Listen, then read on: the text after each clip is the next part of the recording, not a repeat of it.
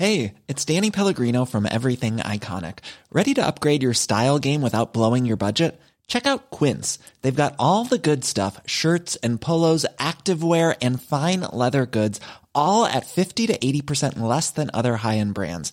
And the best part? They're all about safe, ethical, and responsible manufacturing. Get that luxury vibe without the luxury price tag. Hit up quince.com slash upgrade for free shipping and 365 day returns on your next order. That's quince.com slash upgrade. The Outer Sanctum is recorded on the lands of the Wurundjeri people of the Kulin Nation. We pay our respect to their elders past and present. Good plan, good plan. Who thought of this one? You're listening to the Outer Sanctum podcast. Here is a moment in time in the history of the AFL. In from the side, Houghton. She was surrounded by blue jumpers. There's the siren! Groundbreakers! History makers! Hello and welcome to the Outer Sanctum for another week. I am Rana Hussein, and it's been a week of finding our inner zen and patience as we continue to wait for a start date for the AFLW, as well as news on the collective bargaining agreement. But it does sound like there's movement at the station. Do we have a start date? I don't know. I think we'll have a chat about it in a second. The AFLM, of course, trundles along with a clear gap between the haves and the have nots, with Melbourne, Brisbane Lions, Freo, and Carlton sitting fairly pleasantly atop the ladder. There was some heartbreak for Essendon, a game that did spark some discussion, and we will unpack all of that. But there was plenty of joy to go around as well. I want to get into it, of course, not on my own. I have some of my sister friends in the virtual studio with me. I'm going to let them introduce themselves right now. Hello, everyone. Nicole Hayes here. It's so lovely to see your faces. I know it's gorgeous. Up Shelley Ware here. Looking forward to a great pod. It's so nice. I think this is our debut as a threesome. Is that a weird thing to say? I'm up for it. Not a thruple, just a just a pod threesome. Look, it's such a weird season for me. I don't know what you guys think. You know that saying life happens when you're busy making plans? I feel like this AFLM season has been like life and AFLM happens when you're busy waiting for an AFLW season to start. That's what, I don't know, it's just not been that interesting to me. Did you have any highlights, Shelley? I did, and um, I'm a little bit with you there. But I had young Jesse Motlop. He had his debut, and I've known Jesse. He's been in my life, like as watching him pretty much growing up from um, a little boy. You know, my son played footy with him a couple of times in the backyard at one of, you know, his uncle's house. So it's just nice to see him as an adult getting what he wanted and, and you know, coming into fruition. So that was really one of my highlights. And yes, he does play for Carlton, but you know, that's just a little bonus for me. But it is beautiful to see Jesse and his dreams coming true. And that's the bit I love about AFL the most. Did you get to speak to him at all? No, I I haven't seen Jesse in years, but I am actually going to see him. I was supposed to go to the club a couple of times this week, but didn't get there for various reasons. So I'm hoping and looking forward to talking to him. And how exciting for him to be joining a club that's doing so well at the moment. What a rush. for- I know, what a Very bonus. cool. Those blue flaggers. What about you, Nicole? Any highlights? I think that be- it was a bit of a weird round, wasn't it? But I was really excited to see the Suns get their, well, really a second kind of upset match in defeating Freo, flogging them really, like more than double their score. Um, it was a a messy game, slippery and muddy and, and all of the things um, up there in the Gold Coast. But two highlights for me. Probably the, the standout is Mabior Chol and his four amazing goals. I think he had 10 disposals, four goals, two, a couple of goal assists, four tackles, four marks. Like he just really played some of his best football since he's left the Tigs, but also I loved how so he's a natural left footer, and the first three of his goals were on the left, including an impressive crumbing for off the pack for a very tall man, really impressive. And well, that was his uh, second goal, I think. But also his fourth one was a right foot snap, and I know it's a bit of a truism about being able to kick on both sides of the of the mm. body. But actually, a lot of players can't do it that well. No, And they really can't. they really can't. And I remember my dad, who was a, a real student of the game, would always said to my brother, who had pretensions of being a, a player when he was a kid, saying, "If you want to separate yourself, work on both sides of the body. You know, if you can do that." Everybody talks about it, but hardly anyone does it. And he was ambidextrous himself because he was a lefty and was forced to do everything with his right. So he was the king of that. You know, it was just great to see such an athletic, amazing performance from Mabior Chol and really clearly having fun with the Suns. It's really lovely to see. Love the the white streak. Um, easy to spot him on It's very Wesley Snipes, don't you reckon?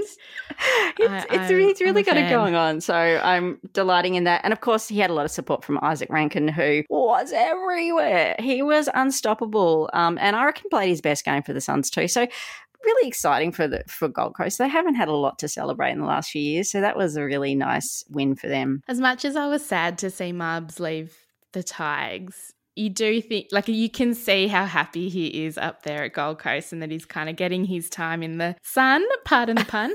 Um, I have a similar highlight to you, Shelley, in that I was just so proud to see Biggie Nyuon debut um, for Richmond. He is a beautiful young man that I got to meet um, when he first came to Richmond. And he just, he was a breath of fresh air in that he is one of those people that just can't help but be themselves. And I was really just hoping that I would get to see his debut. And of course we did. And he was himself on field, which was just beautiful. Um, he had that, you know, beautiful goal stop. Um, he stopped a goal at one point and really just supported by his family, all the Nyuons and his sister, who's prominent as well um, in the media, lawyer Nyadol Nyuon. Just beautiful. I, I agree with you, Shal. Those debuts are the best. It kind of gets you in all the feels. Uh, but Nicole, I have been waiting to have this chat with you because we haven't actually been able to catch up recently, but I've been dying to ask you about umpiring because of all of us out of sanctimers. I reckon you're the one who's probably got the biggest bee in your bonnet about umpiring. And so I need to just clear the decks and ask you, what are your thoughts? This feels a bit like therapy. Um, thank you for indulging me. I understand how hard it is to umpire.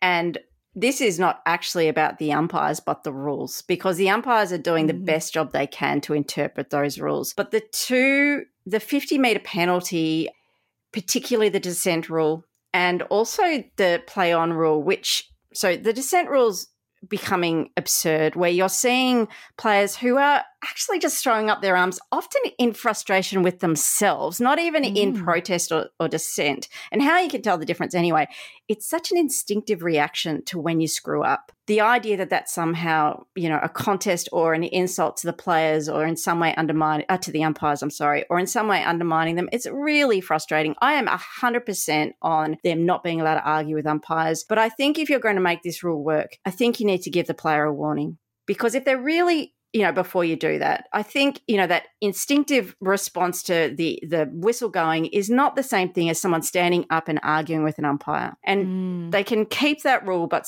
you know in the same way that they have in the the 666 rule have a warning option because the game stopped anyway so it's not going to be a problem where that's concerned. I know that slows things down a little bit and that is the point of the protest but uh, it's not going to slow it down much more than it already has. And the other one that's frustrating is the play on uh, with 50 where you're seeing because the umpires have been instructed clearly to respond faster and implement more 50 meter penalties almost every player who gets a free kick goes through this facade of pretending they're going to handball deliberately to draw an opposition player towards them, which instantly gives them a 50 meter penalty. That is actually a delaying tactic. That is actually defeating the purpose of what the 50 meter rule is meant to, to move things along. It's, it's, becoming a joke and i think it's equivalent to the staging rule. They're effectively faking. There's no intention of them handballing. They're taking the piss frankly. It's impossible for a player to defend that. I just think they need to be a little bit more cautious about how often they give away that 50 meter in that situation. Is anyone with me on that? Uh, look, I'm not one for rules in general, so I struggle with any rule chat. I will say that the dissent rule gets me. I'm not a fan.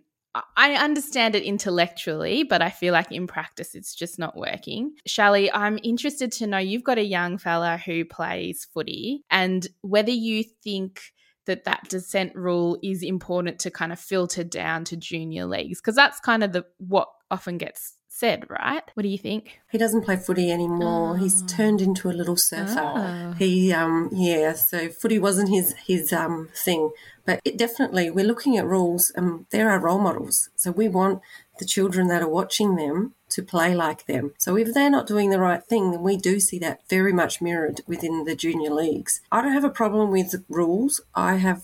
I when I listen to you, Nicole, I wonder if your situation that you're concerned about is more of a player problem. If they're doing all of these things to bend the rules and carry on like pork chops, then isn't that a situation the players are having a, having to deal with? Like, isn't that we should be talking to them because the umpires are basically doing their best. I'm I'm a real advocate for the umpires because I'm like you can't have an umpire, you can't have a game. So I'm, I'm a little bit in a different camp with you there. I do get frustrated sometimes, but I do definitely control myself in that frustration. But and we're all human. We're going to go. I've I've watched those umpires and thought, how how can you in that millisecond make a decision? So I've never put my hand up. I couldn't put my hand up because I just wouldn't be good enough. But I, I think it's a problem we've got with players, and it's a conversation they should be having at that level within clubland. Do you think though, Shell? I agree with you on uh, that. That it is the players are actually making absolutely taking the piss out of that rule, just the standard play on fifty meter penalty. But do you not feel like the stifling of player reaction, like that instinctive reaction, is taking some of the joy and theatre out of the football, out of the game, and suppressing their personalities to not even like they're on the ground for whatever reason, they've been tackled, they've given up for holding the ball and they just literally just throw their arms out or they look at the scoreboard or whatever really that that's somehow i don't know a challenge to the umpire Yeah, I, I feel like we're losing some of the fun I get that totally, but I'm a person who pretty much walks through life controlling myself. So, um, I, you know, there are times when I want to raise my hands and carry on and look over at someone and go, "Are you kidding me?" But I can't, you know. So, I don't know. I, I think we have to have an element of control of ourselves. And, and I've watched too many times over and over again young children playing and just thought, if that guy for Essendon would just stop doing that, or that guy at Collingwood would just stop doing that, or even at Carlton, Even you think Carlton. maybe then it wouldn't filter down. But I don't know. I have so much control in my life for when things piss me off. It's not funny. So I can't see why they can't. What's your strategy? Because you don't have an umpire to give you a penalty. How do you, I need a little bit of self control too in my life? So maybe we could talk off air. You could give me a tip. And talk off send there. me I'm full tips of strategies. we'll, we'll tweet them it's interesting that you brought up self control, though, because I do want to talk about something that's come up in the news this week in regards to the Essendon Football Club and behaviour of players in particular and white line fever. So, shall we roll up our sleeves and melee, ladies? let's go Yes. There's been a lot of conversation about aggression and the importance of physically asserting dominance on the field or literally pushing back if you are disrespected. And I wanted to unpack some of this with both of you, and we've just sort of tread on that topic a little bit already.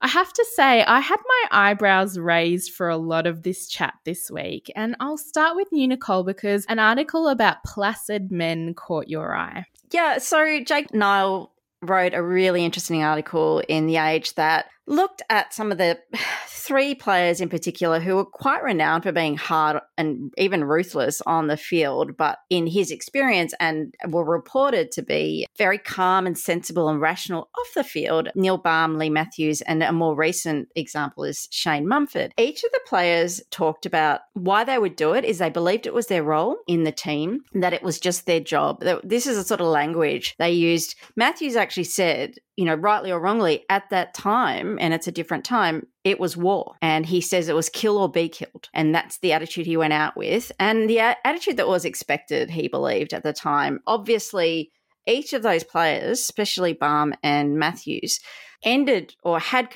moments in their careers that were even at the time considered pretty appalling. I think what's interesting is that that same notion of doing it for the team and your role in the team was being picked up by Matthew Lloyd in his criticism of Essendon, in particular, an incident with Luke Parker and Dylan Shields, where Parker taunted and mocked them, basically implying that they were weak and that they were afraid. And Lloyd's response was that basically saying that that's not how, you know, you, you can't be intimidated, you have to show aggression, you have to stand up for your team. They used the language about drawing a line in the sand, which for everyone playing at home will remind them of the line in the sand game. There's actually two, but the original one was 2004, both Hawthorn Essendon matches. Even at the time, that game was considered reprehensible. The story goes that Dermot Brereton tried to amp up the Hawthorn team because we were being flogged, and as we were a lot that season, tried to amp them up by saying, you know, you've got a history with this team, you know, we're, we're, we're enemies, they're enemies, you've got to draw a line in the sand. And the underlying message was, of course, having come from Dermot Brereton, one about physicality, that they were being outplayed. So here's a way to force their way back into the game. We were flogged by 78 points that day. So it clearly didn't work. And Richie Vandenberg got done for six weeks. There was a, a melee that went on for five or six minutes. I think there was something like 17 weeks of suspension amongst the various players, 70,000 odd dollars in fines. I mean, it is not a point in our history we want to reference. And I think what's more telling is that there's another game, another Hawthorn Essendon game in, in 2009 that is more pertinent to, to Lloyd, where he was actually playing.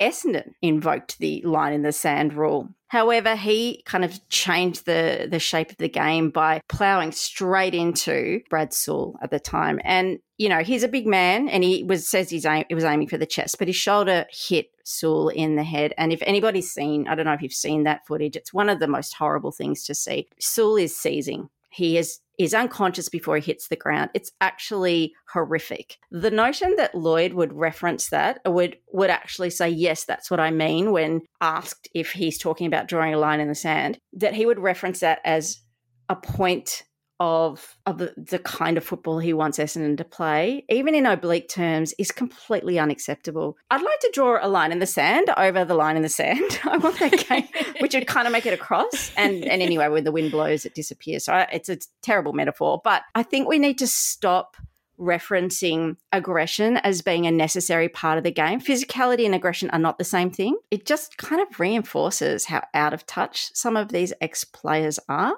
The contemporary player has no truck with that. And I saw it perfectly played out on Fox, one of the Fox shows where they're wearing sports coats and white runners. There's a few of them. The one with the couch. The couch. Who I reckon who that's what it's called, actually. I think it is something with a couch. Anyway, there's definitely a couch and the runners and the sports jacket.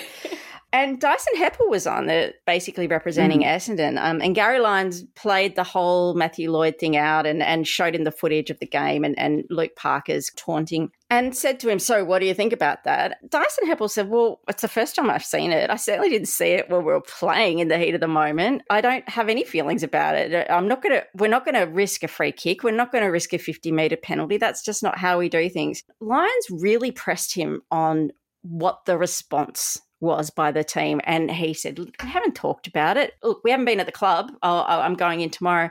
And it just reminded me like how desperate uh, it seems for these ex players to continue to force themselves into the game somehow. And the contemporary players know better. They know what you know what they're meant to do, what's expected of them. I have so many thoughts, but Shelley, you were nodding, nodding along just then. What did you make of all this? Agree with every word said. And as a team, make a statement. Play hard as a team and ignore the crap. Win the game. That's what we want to see. With Luke Parker, I cannot believe that Matthew carried on the way that he did. It should have been about what Luke Parker did, mm. you know, and the way that he carried on and the way that his behaviour was poor. And it goes back to what we were talking about earlier. Children are watching. That's pretty much what I've got to say. I think Nicole said it all. I thought it was great. That's really interesting because I listened to Gary Lyon on that couch blazer boots show. Um, and it really struck me watching, listening to what Matthew Lloyd was saying and what he expected of Dylan Shiel, and then looking at what Luke Parker did, pairing that with Gary Lyon's words, which was, it was hard to watch. The thought, honestly, the thought that came. came into my head was how precious are these men if that's what's hard to watch i get it he was being rude and i would i would hate that happen to me but i also kind of went Oh, the amount of gestures I've been given in life and the amount of times people have tried to humiliate me or make me feel weak. My response isn't violence back at that. I wish our listeners could see what you just gave me, Shelley Ware. but oh, I don't know what you're talking you know about. What I mean, like there's a kind of masculinity that is so fragile in the face of perceived humiliation, and I that's what I heard from both Matthew Lloyd and Gary Lyon, and that's what's really struck me in this, uh, which is very separate to the article from Jake Niall, which talks about the way to win and the way to dominate is aggression and is brutality. And I guess for me, a question that did come up was, and you sort of said it, Nicole, that there's physicality versus aggression. And I do wonder does our game need a degree of aggression? Is there a part of this, you know, are we actually neglecting something that is a core part of the way the game is meant to be played. Yeah, like when my son was playing football, we would say go hard at the ball. If you don't go hard at the ball, you get hurt. That's just pretty much if you're standoffish and you're not confident and you're going for that and aggressive towards the ball to get the ball in that, you know, sportsmanship kind of way, there is going to be a problem for the person going for the ball. You're going to get hurt. But it's part of the play because the play is fast and the play, play is moving. So that's that's where that comes into in a positive way within play. Mm. The other thing that's really alarming to me about the idea of when you cross the white line, then you can be a lot more aggressive than you would off field. And that's what that article talked about. You know, Neil Balme is a real kind of, he's a balm for football clubs. I think the reference was made. And that off field, these really kind of responsible, mature adults. But as soon as they were on field, there was a license to behave badly. And the thing that really is jarring for me about that is the idea that you can separate out violence like that. And so if you can mentally make a leap, leap that violence is okay in a particular context, then what does that mean? Does that mean that you are able to make that leap in other ways? And I sort of that kind of terrifies me. And and you know that I've heard that before from people in my life. You made me feel angry, so I X Y Z. You made me, you know, because you triggered me, because you antagonized me, I behaved X Y Z. And I just it, it, that just doesn't sit well with me. And I like as much as I said earlier, you know, and I'm not a big fan of rules. I like the idea of rules around physicality and aggression because I think that's what really does separate this for me. I mean, I think it's really important to remember there is adrenaline when you're actually playing, and in the, the heat of the moment, there are going to be mistakes made. But what Lloyd's talking about is something premeditated. He's talking about making a point. And as you say, that notion of, you know, intimidation and that um, mocking is somehow a slight and that is a greater evil than hitting somebody unnecessarily is extraordinary to me. I don't know, you know, it, I cannot make the connection on a logical level. Yes, there's inevitable aggression. It's how it's controlled, it's how it's targeted. And realistically, the players, the contemporary pl- player today is fully professional. They do yoga, they do meditation, they have all kinds of conditioning, but also on a practical level, they want to prolong their careers. And so that's not just about not getting suspended, it's also about not getting injured. It's also about, you know, protecting their heads. The game is trying to sustain itself as long as it possibly can. And, and of course, there's a whole conversation about how practical that is in the long term. But right now, you know, the players want to get as many games out of this, you know, their career as they can. And so the idea that they're going to break something of themselves or potentially risk harming someone else just to save face is absurd and completely out of touch. I'm Chelsea Roffey. You're listening to The Outer Sanctum. I'm Sandra, and I'm just the professional your small business was looking for. But you didn't hire me because you didn't use LinkedIn jobs. LinkedIn has professionals you can't find anywhere else, including those who aren't actively looking for a new job but might be open to the perfect role, like me. In a given month, over 70% of LinkedIn users don't visit other leading job sites. So if you're not looking on LinkedIn, you'll miss out on great candidates like Sandra. Start hiring professionals like a professional. Post your free job on linkedin.com/people today. So, this weekend sees the beginning of the now two rounds we call Sir Doug Nicholls round. Without a doubt, it's the best time of the season, even through COVID, with not much else going on that was good. Sir Doug Nicholls round shone. It's also been amazing to see how it's grown and the pride you see with Aboriginal and Torres Strait Islander people really kind of being loud and proud about culture and community throughout the storytelling and the jumpers. I, I, love it all. And I think there's no doubt it's one of the things that the league is getting right. What I'm about to say isn't a but to that. It's more of an and or an also. I feel a little bit of discomfort, particularly in the wake of Heritier Lumumba's public statements and storytelling about his experiences in football, those of Leon Davis's and Andrew Krakouer's as well, and even reflecting on Adam Goodes's time or, or Cyril Rioli's comments as well. I've sort of been reflecting on the discomfort I always feel when it comes to the way we celebrate representation and culture, but tend to neglect the hard work of dismantling the culture and systems that are harming Black and Brown people in our game as well. I always find a little bit of tension between the celebration and the need for more work to be done. And I know that both of those things can be held together. And on the weekend, cricket great Andrew Symonds passed away. Many of us will remember his story as being one of many ups and downs as well when it comes to racism. Symonds experienced racial vilification by an Indian player, and that was heartbreaking. And I won't repeat the comments, we all know it all, you know, we can Google it. Subsequently, when the banning of Harbhajan Singh was overturned, it became evident it was so that Cricket Australia could save face and money basically the ICC banned the player that racially vilified Andrew Symonds and then in appeal it was overturned and Daniel Brettig uh, wrote a beautiful piece in The Age about this. Um, and he talks about how Andrew Symonds felt humiliated after that because the system that was supposed to back him didn't. He was left reeling from that. And I can't help but think that we now live in a sport culture where we will both celebrate the diverse cultures and identities, especially when they perform for us, while we simultaneously turn away from the very real inequities and trauma and harm that these systems bring. I was also really lucky to spend some time with Craig Foster, renowned humanitarian and soccer player, who spoke recently to a group of women's sports journalists about the importance of human rights and centering the athlete's rights over representation. And his challenge to us was that while representation is useful and very necessary, it isn't going to actually create the change itself.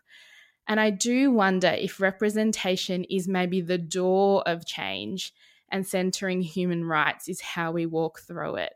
And I think this comes up a lot with sexism and racism and homophobia that we are nailing representation, but without centering human rights or the rights of the athlete, um, and a conversation around discrimination, we're actually not really changing anything. It's a little bit of a curly one, but I wanted to throw that out there and see what both of you think. It does remind me a little bit of what's happening at Hawthorn and this whole notion of Cyril re- reconciliation with Cyril and how it has become focused on him and not the necessary broader cultural change and this idea that if he is okay then they are okay and what they have done will be okay. And i don't i don't know what's happening at the club to address the more systemic issues.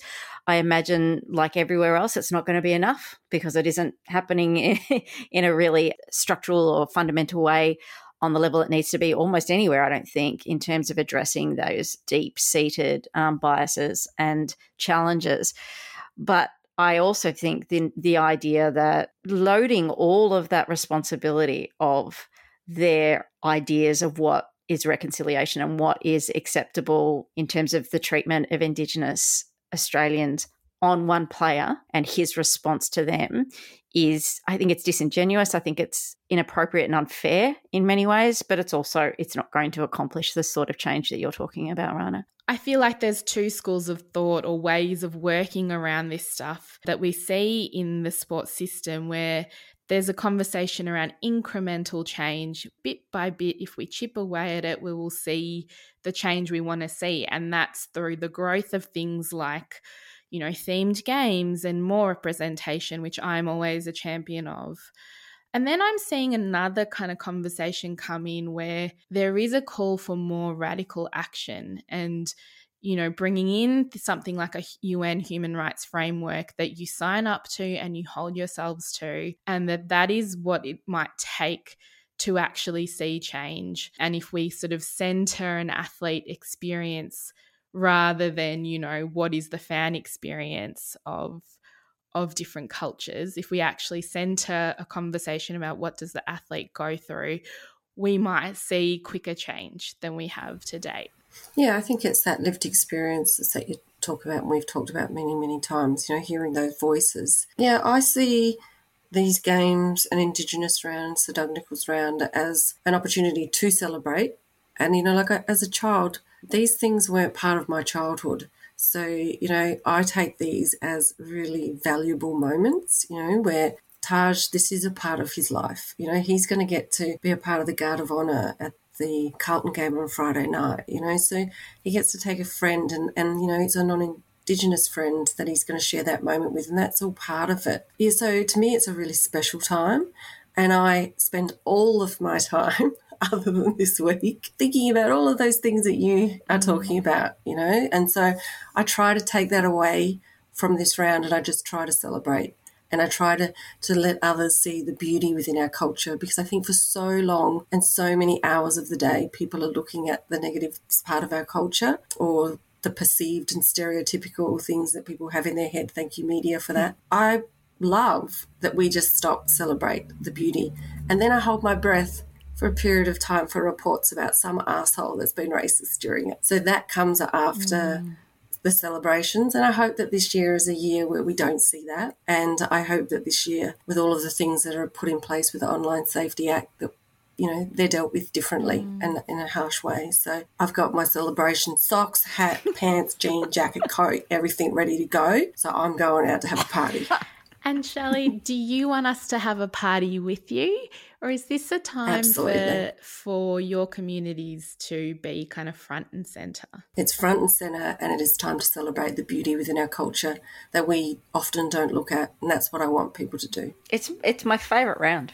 Like it's, it's so beautiful, yeah, and it's just so exciting. And I don't know. Yeah, you're right. We don't get to see anywhere near enough of our First Nations culture in highlighted in that way in front and center. So yeah, mm. no, I mm. agree. But it is like you said that doorway. Mm. This round is not for the hard conversation necessarily. I think it's almost like we can't have this round and then for the rest of the year not try and make other things better. Oh, 100%.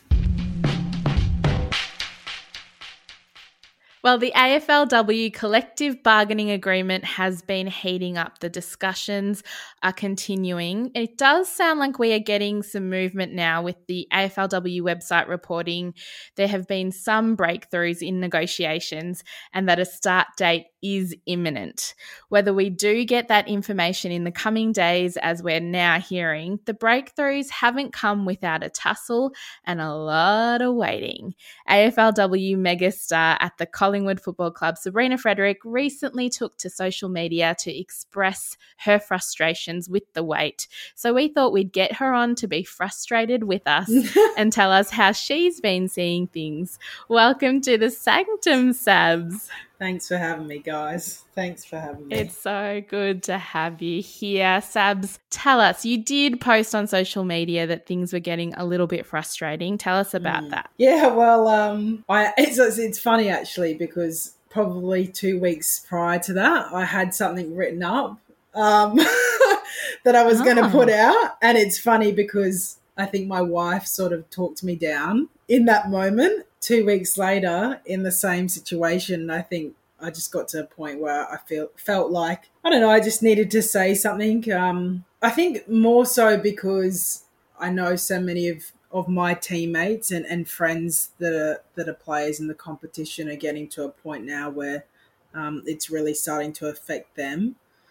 So I was starting to see that and hear rumblings of that, and I think it just got to a point where I felt like I wanted to be the voice of reasoning for a lot of us players that are a bit frustrated and, and maybe not have the right words to to come out and say something. So it's sort of for me anyway. It, we're six seasons in, and we're at a point now where you would think this wouldn't happen. um, you know, we shouldn't be a few weeks out from a proposed starting preseason date that we don't know without a CBA, yet we are here.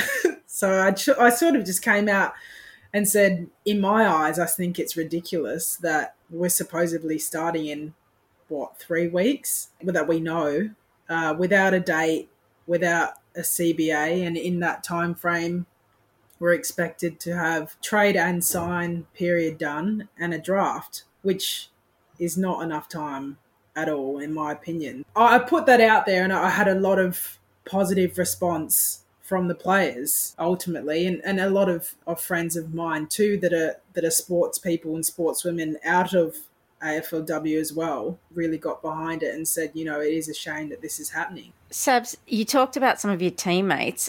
There's a bunch of players out there in limbo at the moment. Uh, one of the most egregious examples of that would be Sarah Rowe, who's mm. literally in Ireland right now. Have you heard from her? She, I mean, she had to make the really tough decision to quit Gaelic football, or any of your other teammates who have really specific frustrations that have affected other parts of their life? Yeah, Sarah Rowe's a massive one because she lives on the other side of the world. And um, mm. she's actually on holiday at the moment, traveling with some of my other teammates. So they're actually they're having a good old time. But it's also, I think, from their perspective, it's they don't know what they're coming back to. Like, could they extend their travels as well? And I think we are probably one of the luckier ones that our club was very firm on making sure we had our downtime, irrespective of what was going to happen, because it's been such a crazy two years for all of us.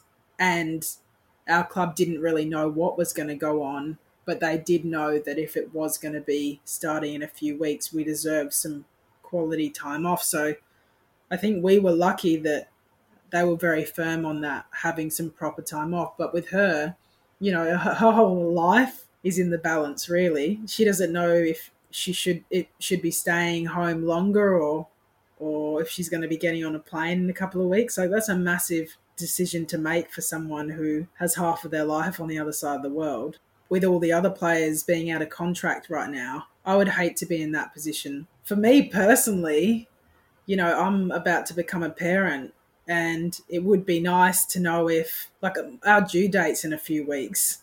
So it would be nice to know what's going on yeah. for my for my personal life, and that's just speaking on you know the fact that we have other commitments out of you know work commitments outside of football. I'm lucky that you know I pretty much work for myself, but I would hate to be telling my employer I might be starting preseason in three weeks and my season in August or I might not be.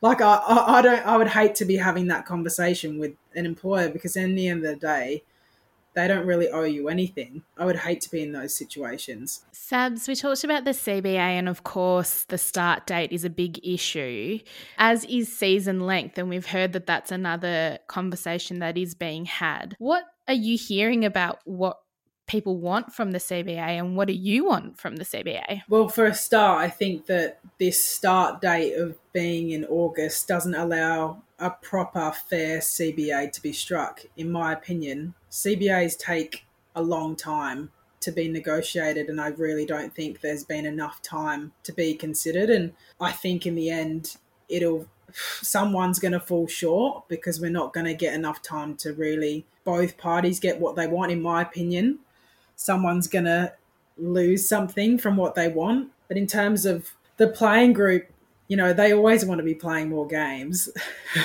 they, you know, we love we love the game as a majority. We love the game. We love playing as long as we're compensated for for that amount of time. We we definitely want to play more games, especially because we're bringing in four more teams. So it only makes more sense. But me personally, I it's it's going to get really tricky in the next couple of years because our commitment is growing more and more, and it's it's sort of like we're growing past the point of part time now. That's a tricky position to be in because it almost gets to a stage where you're committing more than part time and it's going to affect other commitments like other workplaces and study and things like that. And as soon as you dive into that realm without the financial compensation to just solely focus on that, it's, you're going to have players that will have to be forced into making a decision because it's it's a tricky one as it is at the moment. You talk about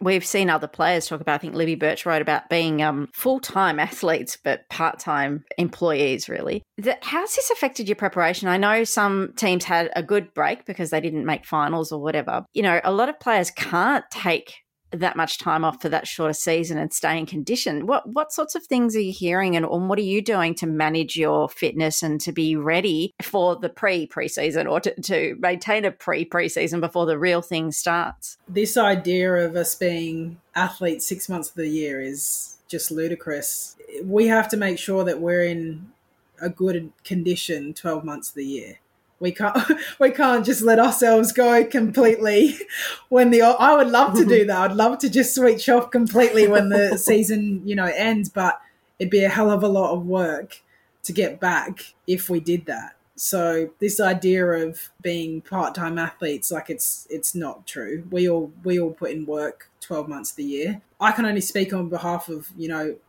me and my teammates like we really have had a rough couple of years with COVID. It's been really hard. This season just gone was one of the hardest seasons I've ever endured. Players coming in and out and oh, just mental health and it's been a real struggle. So for us, I feel like we had to really, really force ourselves to have that break, which as a competitor, you don't want to have that break if we have preseason in a few weeks because you know that other teams might not be and they're going to get the jump. And that's a decision that we had to make because mentally I think we really needed to. But there would be I know for a fact that there would be players that have probably had a week off probably still training at a really high standard. How long would that last? I don't know. Sustainably you know injuries like i don't know what's that what that's going to do because like i said we're not athletes part-time. We we we are full-time athletes. We just get paid part-time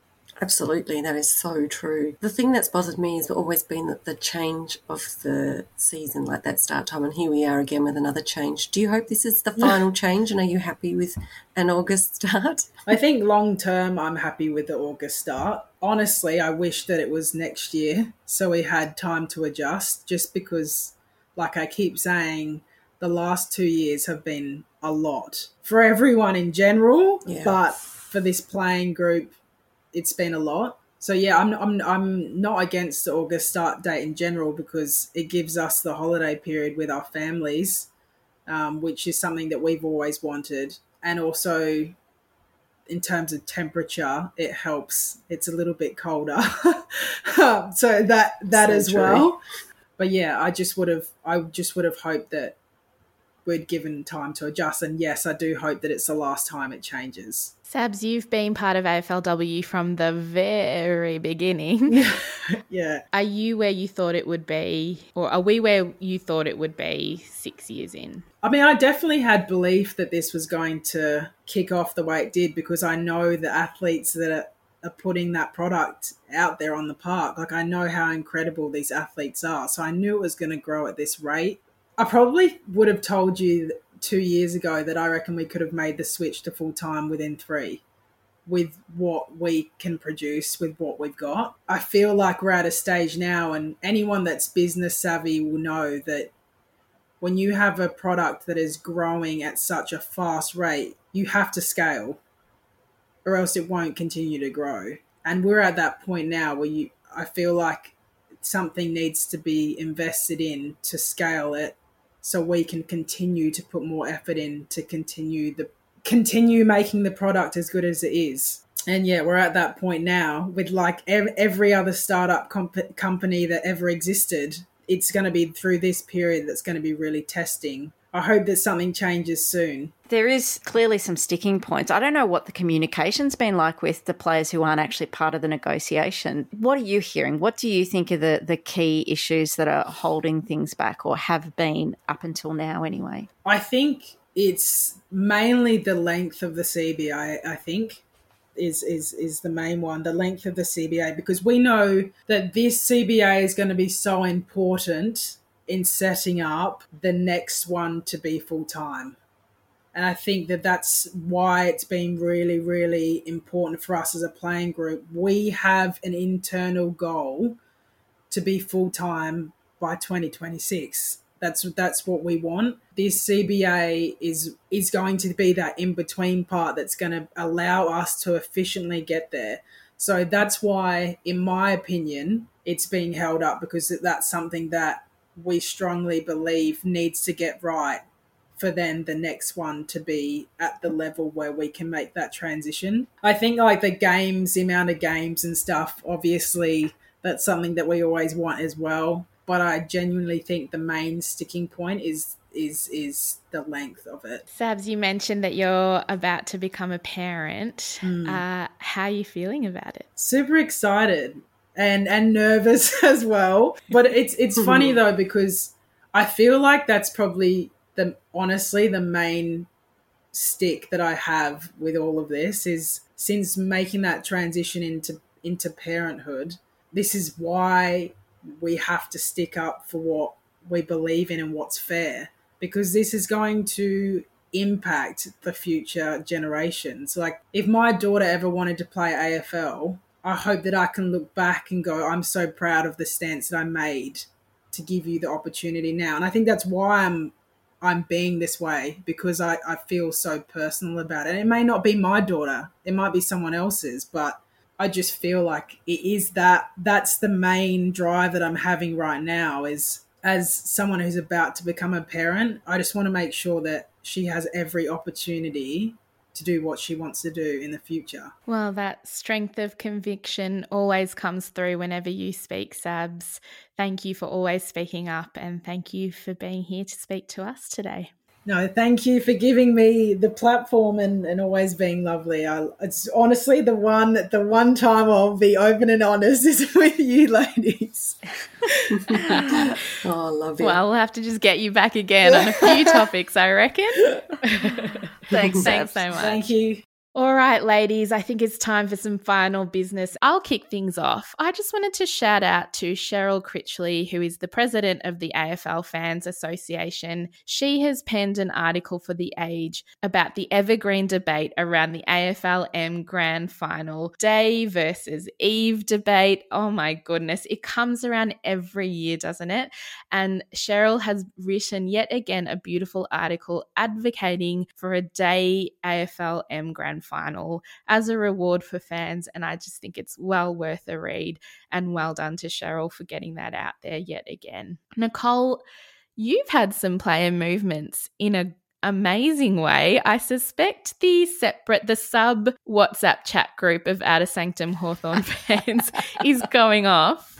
Tell us a little bit. Who who have you acquired? Well, it's going off the back of Sab's uh, conversation. It's really interesting because all of these players have been acquired, but none of them can actually sign anything. But but let's just Mm. take it at their word. And um, the Hawks have been very quiet with their recruiting for the most part until very recently. Um, and they had a, a perler of a day. They've signed St. Tilly, Lucas-Rodd, Jess Duffin from North. And uh, Mm. Janet Baird from the Suns, but I'm especially excited about um, Don't say it. Don't say it. I've got, I've got two very exciting signings, which which are out there in the public now. So, um, but we have a Catch McCutcheon who's come across from the Tigers, and my favourite, whose number I used to wear in the VFLW, Sarah Perkins from Gold Coast, is Oh uh, officially a Hawk again. She's come home.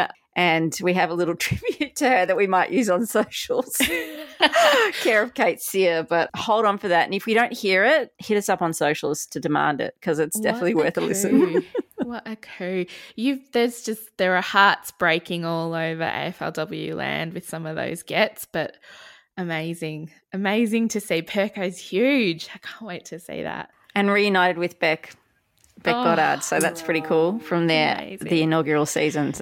Very exciting. Congratulations, Hawkers. Very happy for you, very sad for us. Shelley, you wanted to mention a beautiful campaign that's just come out. Yeah, so Neale Daniher has been the strength and the voice behind the Motor Neuron Disease Foundation. Is sadly losing his voice, but he's still fighting on, trying to raise money to fight MND. You can get a beanie, and we are a month off the actual round, the eighth annual Big Freeze match that will happen at the gym. We'll talk about that again, but it's a time where if you don't buy a beanie because some of you may have a beanie, like try and think of some ways that you can get a donation together and take the months. You know, what can you do as a community member to fight this disease? And as an AFL community member, it's pretty special to us. And, you know, I just think if we start to put our thinking hats on and get behind this. I really urge you all to go and look at that video. It is so beautiful and really uh, quite emotional. And yes, you're right. I have about three blue beanies, so I will definitely be donating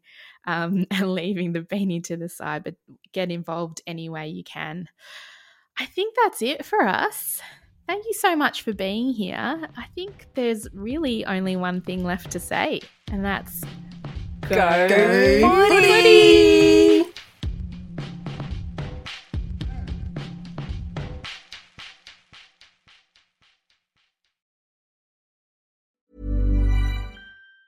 Even on a budget, quality is non-negotiable. That's why Quince is the place to score high-end essentials at 50 to 80% less than similar brands. Get your hands on buttery soft cashmere sweaters from just 60 bucks, Italian leather jackets, and so much more. And the best part about Quince, they exclusively partner with factories committed to safe, ethical, and responsible manufacturing. Elevate your style without the elevated price tag with Quince. Go to quince.com slash upgrade for free shipping and 365-day returns.